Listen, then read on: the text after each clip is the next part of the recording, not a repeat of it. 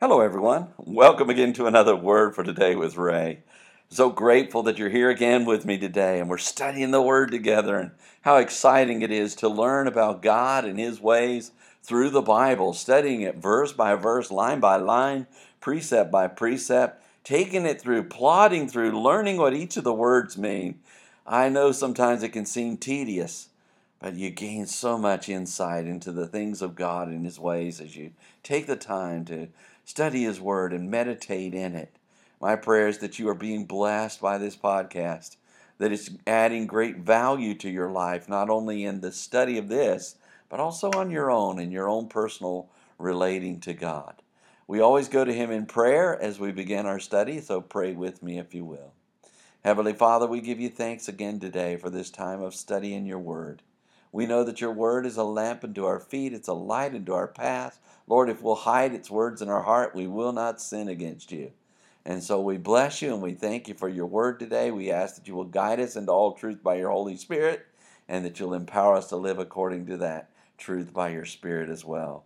We bless you and give you thanks today, and we do so in Jesus' name. Amen. The title to today's lesson is Are You Greater Than Jacob? Is taken from the book of John, chapter 4, and verse 12. John the Apostle wrote how Jesus came to a city of Samaria, which is called Sychar, near to the parcel of ground that Jacob gave to his son Joseph. Now Jacob's well was there. Jesus, therefore, being wearied with his journey, sat thus on the well. And it was about the sixth hour. There came a woman of Samaria to draw water. Jesus said unto her, Give me to drink. For his disciples were gone away to the city to buy meat. Then said the woman of Samaria unto him, How is it that you, being a Jew, ask drink of me, which am a woman of Samaria? For the Jews have no dealings with the Samaritans.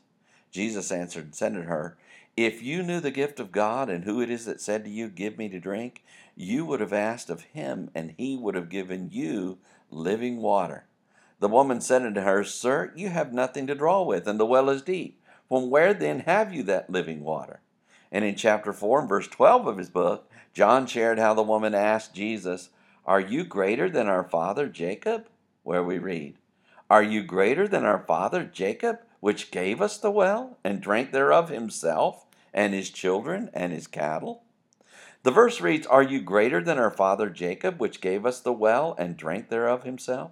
John began with the words, Are you greater? Or are you, Jesus, larger and of more importance than our father Jacob, which means compared to the Samaritan's immediate progenitor and ancestor Jacob, whose name means heel catcher or supplanter, and was a second son of Isaac, which gave us the well, or who granted, bestowed, furnished, and supplied the hole in the ground which was dug for obtaining or holding water, is profoundly deep, and drank thereof himself, which means in his own self imbibed from the well? John shared how the Samaritan woman questioned whether Jesus thought he was of more importance than Jacob, who was the father of the people of Israel, because Jacob not only provided them with the well, but also drank from it. The verse continues, and his children and his cattle. John added the words, and his children, which means, and Jacob's offspring and progeny, and his cattle, or and Jacob's flock, sheep and goats. John shared how the Samaritan woman wondered about Jacob's progeny as well as his animals who also drank from the well. When we meditate upon John's words in this verse, we learn how the Samaritan woman continued to question Jesus as she wondered if he was of greater importance than Jacob, who was the forefather of the people of all Israel.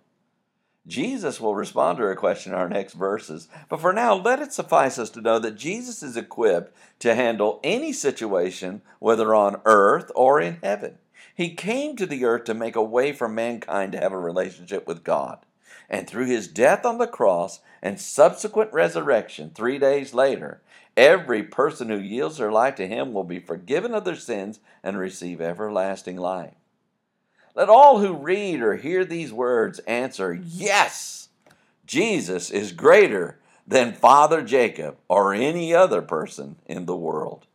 Next time, John shares how Jesus tells the woman, Whosoever drinks of this water shall thirst again. So read ahead, and we shall join together then. Until tomorrow, there is more. And may the Lord bless you and keep you. May he make his face to shine upon you and be gracious unto you. May the Lord lift up his countenance upon you and give you peace as you continue to study his word in Jesus' name.